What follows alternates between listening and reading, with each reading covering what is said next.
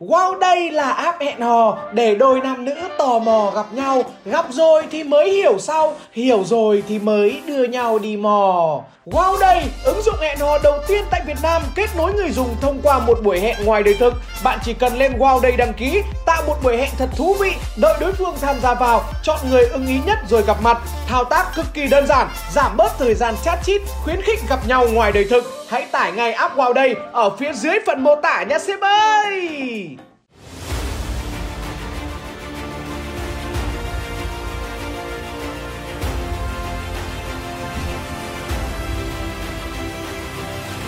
Xin chào tất cả quý vị và các bạn cùng đến với chương trình Đàm đạo lịch sử, một chương trình được phát vào lúc 21 giờ mỗi tối chủ nhật hàng tuần trên kênh của Tuấn Tiền Tỷ. Trong số trước chúng ta đã quá rõ về cách bảo mật và truyền tin cực kỳ nghiêm ngặt trong chiến tranh, cùng với đó là tài ứng biến và xử lý tài tình của thuyền trưởng Tư Mau, người được mệnh danh là cánh tay phải của quân khu 9, một người có ý nghĩa rất lớn đối với con đường Hồ Chí Minh trên biển. Mặc dù giỏi như vậy, thế nhưng sai lầm về mặt tuyển chọn nhân sự đã khiến cho ông phải trả một cái giá cực kỳ đắt. Câu chuyện xuất phát từ năm 1971 khi mà phát minh về việc chở vũ khí bằng tàu hai đáy quá thành công. Lúc này, tư lệnh quân khu 9 là đồng chí Lê Đức Anh đã gợi ý với đồng chí Từ Mau về việc làm tàu to để chở cho được nhiều. Tàu ít nhất phải chở được 100 tấn vũ khí thì mới có thể mở được chiến dịch, mới có thể đánh lớn được. Chứ hiện tại tàu chỉ chở được 7-8 tấn rất lom giòn và không ăn thua. Ngay lập tức ý tưởng này đã được ông Tư Mau chấp nhận và cho triển khai luôn. Họp bàn với nhau xong, hai người đã đi đến quyết định mở xưởng đóng tàu công khai ở Biên Hòa và Vũng Tàu. Mọi giấy tờ mình đều lo lót được hết.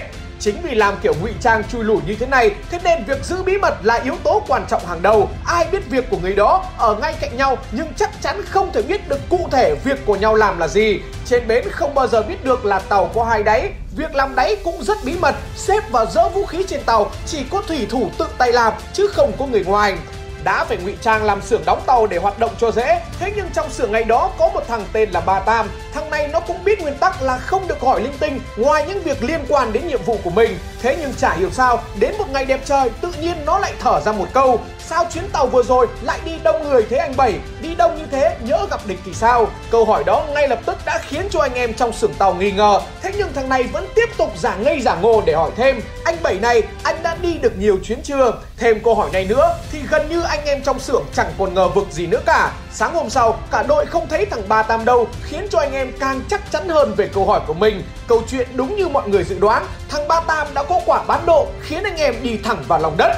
Chiều hôm đó, xe cảnh sát và xe cứu hỏa đổ đến bảo vệ kín con đường dẫn vào xưởng đóng tàu. Dưới biển thì cano ao ao ập tới, bốn phương tám hướng đều bị bảo vệ. Toàn treo biển là tổng nhà cảnh sát Sài Gòn. Thằng Ba Tam nó biết được xưởng của ông Tư Mau có đóng tàu chở vũ khí và biết rất rõ về một số anh em của mình ở trong xưởng này. Nó biết ông Tư Mau đang chở ông Lê Đức Anh từ Cà Mau ra Bắc, thế nhưng trên đường đi thì tàu bị hỏng, phải tạt vào bến Vũng Tàu để sửa, nên đã vội vàng đi báo cảnh sát để bắt được ông Tư Mau. May một cái là do việc của bác Lê Đức Anh phải ra Bắc quá gấp nên ông Tư Mau đã đi từ tối hôm trước rồi. Chính vì vậy mà chiều hôm sau cảnh sát ngụy mới đến thì chỉ bắt được mấy anh em tay chân của ông thôi. Còn ông Tư Mau thì vẫn may mắn không bị sao cả. Vậy câu hỏi đặt ra là động cơ gì mà thằng Ba Tam kia lại bán độ anh em, và đặc biệt là ông Tư Mau như vậy? Điều tra lai lịch ra thì anh em ai cũng biết thằng này là một thằng không làm nhưng vẫn muốn có ăn, rất máu gái và rất hám tiền, đã từng một lần bị đuổi, thế nhưng nó tỏ ra hối hận. Chính vì thế mà lại được nhận lại, làm cho ông Tư Mau ở cơ sở Vũng Tàu suốt ngày nó chỉ lẩn ra phố nhậu nhẹt rồi ra biển ngắm gái, cứ tối đến lên ba nghe nhạc sập sinh, rồi đen thì mờ mờ, nhìn thấy mấy em rót bia rót rượu ứa nẹo là dãi rớt của thằng này lại chảy như chó ngào tẩy tàng do quá thèm thuồng, thế nhưng lại không có tiền thế nên bà tạm đã nghĩ ra trò bán độ để được cầm về cả cục tiền ăn chơi đây có lẽ là một bài học rất đau về nhân sự mà ông Tư Mau đã dính phải. Các anh chị đang điều hành doanh nghiệp, có lẽ cũng đã quá thấm với những gì mà ông Tư Mau trải qua. Nhân viên bán độ bằng cách cầm data khách hàng của mình đi để bán cho công ty đối thủ. Đó là chuyện gần như ai cũng gặp. Thế nhưng có lẽ cái giá phải trả không đắt bằng ông Tư Mau được. Kể từ lần đó, ông Tư Mau bị địch truy nã toàn miền Nam, ảnh của ông được treo khắp nơi. Chính vì thế, để ông quay lại được miền Nam bây giờ là điều không thể. Tìm một người khác để thay thế ông bây giờ thì mình chả biết tìm ai cả. Đi biển cần rất nhiều thứ, từ sức khỏe cơ bắp đến sự thông minh về trí não. Phải biết bộ máy vận hành của địch ở trên biển, thuộc từng cái bến bãi của mình. Biển rộng mênh mông như thế, thế nhưng chỉ cần nhìn một con chim hải âu đang bay thôi là mình cũng phải biết được mình đang ở đâu trên bản đồ. Không những thế thì đi biển còn cần cả kỹ năng mềm để khi gặp địch kiểm tra còn có thể đối phó được với nó. Lúc nào thì mình xuống năn nỉ đút lót thì thành công, lúc nào thì mình làm ngơ như không biết treo cờ giả vờ như đây là tàu của một nước khác xong cứ thế lao thẳng đi đâm thẳng vào tàu của nó thì thoát Đơn giản bởi bọn địch thì nó chỉ thích gây sự với tàu của Việt Nam chứ nó không muốn gây sự với tàu của các nước khác. Phải rất quen đi biển mới có thể ứng biến được trong từng trường hợp. Chính vì khối lượng công việc quá khổng lồ và khó như vậy mà việc đi tàu này không còn một ai có thể đảm nhận được thay cho ông Từ Mau. Chính vì thế mà ông đã xin đề xuất cải dạng khuôn mặt của ông thành khuôn mặt của một người khác để ông có thể tiếp tục với nhiệm vụ trên biển của mình. Đây là một quyết định khiến cho rất nhiều người phải nể phục ông. Cái đau đớn nhất vì ông Từ Mau lúc đó không phải là việc lên bàn phẫu thuật để mặc cho dao kéo động chạm vào cơ thể của mình, mà cái đau đớn nhất lúc đấy đó là người ta sẽ phải đăng tin thông báo ông đã hy sinh để đánh lừa địch cái thông tin ông hy sinh đó, kiểu gì cũng sẽ đến tai của vợ con ông. Liệu rằng vợ con ông ở nhà có chịu nổi cú sốc đó hay không? Và nếu như chịu được thì bà ở nhà có đi thêm bước nữa hay không? Đến lúc hòa bình rồi ông về với gia đình liệu rằng vợ con ông còn ở đó hay không? Hay đã đi theo một người khác ở một nơi xa xôi nào đó? Đến lúc đó thì ông sẽ cực kỳ cô độc. Thế nhưng dường như ông Tư Mau chẳng nghĩ nhiều đến chuyện đó. Một mực ông vẫn quyết tâm để bác sĩ Nguyễn Huy Phan phẫu thuật cho ông. Ông phải phẫu thuật cấy lại lông mày, nâng sống mũi, sửa lại cằm Làm cho mắt và miệng khác đi. Mỗi lần làm như thế cực kỳ đau đớn. Thế nhưng ông phải làm tới tận hai lần mới xong. Ai cũng khâm phục khả năng chịu đau của ông Và vẫn thường gọi ông với nghệ danh là người có lá gan xử tử Ca phẫu thuật chỉnh hình của ông Tư Mau là một thành tích rất đáng nể của nền y học Việt Nam thời đó mà người bác sĩ phụ trách là ông Nguyễn Huy Phan, một người đã từng khiến cho cả thế giới phải khiếp sợ về tay nghề phẫu thuật của mình. Bạn có thể xem lại chuyện đó ở phút thứ 23 trong tập số 44, mình đã nói rất kỹ về người bác sĩ tài bà này. Câu hỏi được đặt ra là đường trên biển có cái gì mà buộc mình phải làm mọi thứ để giữ được nó? Đơn giản bởi nó có tận 3 lý do để mình bắt buộc phải làm điều đó. Đầu tiên đó là việc nó có thể cung cấp vũ khí và nhu yếu phẩm cho những vùng xa xôi. Mặc dù tổn thất rất lớn, thế nhưng điểm mạnh của nó là vấn đề về tốc độ. Câu nói nhất cự ly nhì tốc độ chưa bao giờ là sai trong chiến trường cả vận chuyển trên đường bộ phải mất hàng tháng trời mới tới nơi bởi phải qua rất nhiều trạm, rất nhiều cung đường. Vận chuyển trên đường biển tuy gian nan và nguy hiểm hơn, thế nhưng nếu suôn sẻ thì chỉ cần một tuần là có thể tới nơi được rồi. Vấn đề về tốc độ nó càng có ý nghĩa quan trọng hơn trong cuộc tổng tấn công năm 1975 khi mà đại tướng Võ Nguyên Giáp đã ra chỉ thị thần tốc, thần tốc, đại thần tốc. Muốn thần tốc mang được vũ khí vào miền Nam thì chỉ có đường biển chứ chả có con đường nào hơn được cả. Thứ hai đó là bởi vận chuyển bằng đường thủy tuy khó, thế nhưng hiệu quả lại rất cao. Trong thời kỳ ác liệt, Đại tướng Võ Nguyên Giáp đã chỉ đạo rằng chỉ cần 50% số hàng vào được bờ là coi như thắng lợi rồi. Thế nhưng ngày đó, các thủy thủ của mình đã vượt kỳ vọng của bác rất nhiều khi có tới 93% số hàng đi được tới đích. Một con số mà đến chính mình cũng chẳng thể nào tin nổi. Hay ở một chỗ nữa là hiệu quả rất cao mà chi phí bỏ ra để vận hành nó lại cực kỳ thấp. 100 tấn vũ khí vận chuyển bằng đường biển thì chỉ cần tối đa 20 chiến sĩ mà thôi. Cùng số hàng đấy, nếu mà vận chuyển bằng đường bộ thì phải cần đến cả một sư đoàn khoảng 10.000 người khuân vác hoặc không thì phải cả một tiểu đoàn khoảng 500 người vận chuyển bằng xe cơ giới. Về số người thì rõ ràng là lợi thế hơn hẳn, thế nhưng cái lợi hơn nữa đó chính là chi phí nguyên liệu. Ngày đó thì một giọt xăng một giọt dầu Nó quý chả khác gì máu cả Máu thì còn có người chủ động sẵn sàng trích ra để cống hiến Chứ xăng có muốn cống hiến cho cách mạng cũng chả lấy đầu ra Vận chuyển bằng đường bộ, lượng xăng dầu tốn gấp hàng trăm lần so với đường biển. Tính sơ qua thế thôi thì về con người và nguyên liệu khi vận chuyển bằng đường biển mình đã lợi hơn quá nhiều rồi. Ngoài những ý nghĩa về vận tải và tiết kiệm kể trên, con đường trên biển còn có một nhiệm vụ cực kỳ quan trọng, đó là vận chuyển những chuyến hàng có ý nghĩa sống còn đối với công cuộc kháng chiến ở Việt Nam. Hàng đặc biệt có nhiều loại, đó là những máy móc đặc trùng không thể vận chuyển bằng đường bộ, kiểu như những dụng cụ y tế, những máy móc mà nước bạn giúp đỡ để có thể chế tạo đủ các loại giấy tờ giả cho cán bộ đi lại oanh tạc khắp miền Nam. Cùng với đó là những loại hóa chất đặc biệt để có thể chế tạo được ngòi nổ, ngòi cháy, các loại đạn cho bộ đội. Nhiều lúc khẩn cấp thì mình còn dùng nó để chở cả triệu đô tiền mặt. Đặc biệt ngày đó thì đường biển là con đường chuyên để chở các cán bộ trọng yếu của mình vào Nam ra Bắc.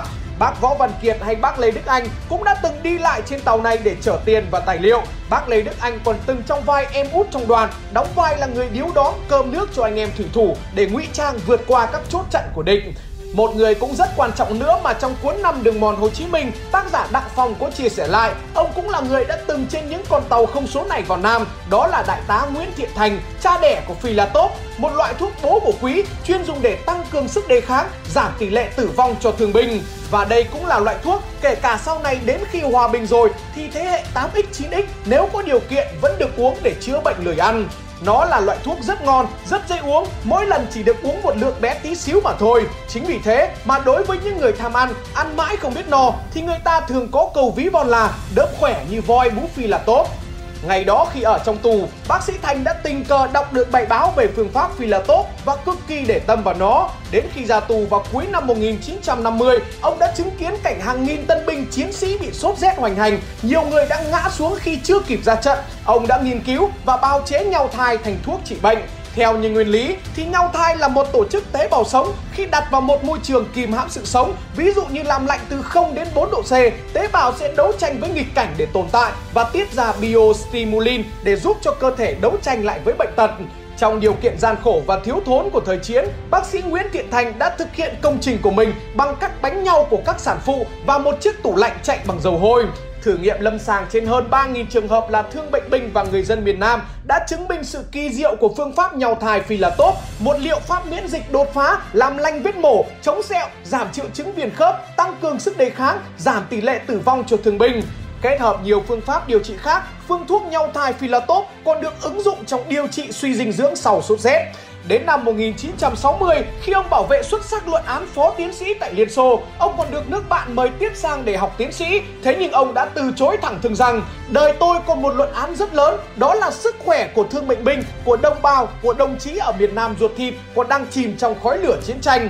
Và ông cũng chính là người đã thân sinh ra giáo sư tiến sĩ Nguyễn Thiện Nhân, người đã từng giữ rất nhiều các chức vụ quan trọng trong bộ máy của Đảng và Nhà nước như vị trí Phó Thủ tướng Chính phủ Việt Nam, Bộ trưởng Bộ Giáo dục hay vị trí Bí thư Thành ủy Thành phố Hồ Chí Minh.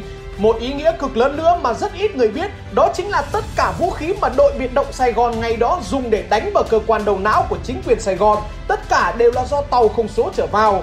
Đường biển của mình ngày đó được giữ bí mật đến nỗi người ngoài không một ai biết gì về nó cả ngay đến cả ông Lâm Sơn Áo, người biệt động đã đánh chìm tàu chiến hạm của Mỹ. Đến mãi sau này khi chiến tranh kết thúc rồi, ông mới biết là bom mìn súng ống mà ông dùng đều được do tàu không số chuyển vào. Tất cả những cái đó có lẽ là minh chứng rõ nét nhất cho ta thấy được tầm quan trọng của những con tàu không số, tầm quan trọng của con đường Hồ Chí Minh trên biển. Mặc dù con đường đó quan trọng như vậy, thế nhưng tài liệu về nó, tài liệu về những con người đã cống hiến cả đời cho con đường đó lại cực kỳ ít, bởi ngày đó mình hoạt động một cách quá bí mật. Ở những con đường khác, bạn sẽ còn được nhìn thấy một nấm mồ chưa xác định được rõ tên của liệt sĩ nào đó. Thế nhưng đối với các thủy thủ đã hy sinh thì họ chẳng có nấm mồ nào cả. Tất cả đều được hòa vào biển xanh mênh mông. Đó có lẽ là những sự hy sinh, những sự mất mát quá lớn mà cha ông mình đã phải chịu đựng trong suốt cuộc kháng chiến chống Mỹ cứu nước. Khi mà tập 50 lại lên sóng, ekip đàm đạo lịch sử chỉ hy vọng mọi người đã có thêm những thông tin giá trị về nó và quan trọng hơn là sẽ không bao giờ bỏ quên những người anh hùng trên biển trong những trang sử vĩ đại của dân tộc. Và lời cuối cùng, ekip đàm đạo lịch sử xin được gửi lời cảm ơn tới tác giả Đặng Phong, tác giả Mã Thiện Đồng đã lưu giữ lại những tư liệu cực kỳ quý báu này để cho những thế hệ sau được biết về nó.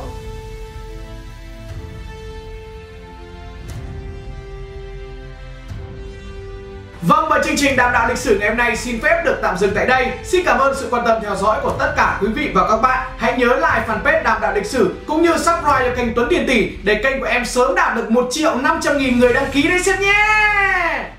Wow đây là app hẹn hò để đôi nam nữ tò mò gặp nhau. Gặp rồi thì mới hiểu sau Hiểu rồi thì mới đưa nhau đi mò. Wow đây, ứng dụng hẹn hò đầu tiên tại Việt Nam kết nối người dùng thông qua một buổi hẹn ngoài đời thực. Bạn chỉ cần lên Wow đây đăng ký, tạo một buổi hẹn thật thú vị Đợi đối phương tham gia vào, chọn người ưng ý nhất rồi gặp mặt. Thao tác cực kỳ đơn giản, giảm bớt thời gian chat chít, khuyến khích gặp nhau ngoài đời thực. Hãy tải ngay app Wow đây ở phía dưới phần mô tả nha, sếp ơi!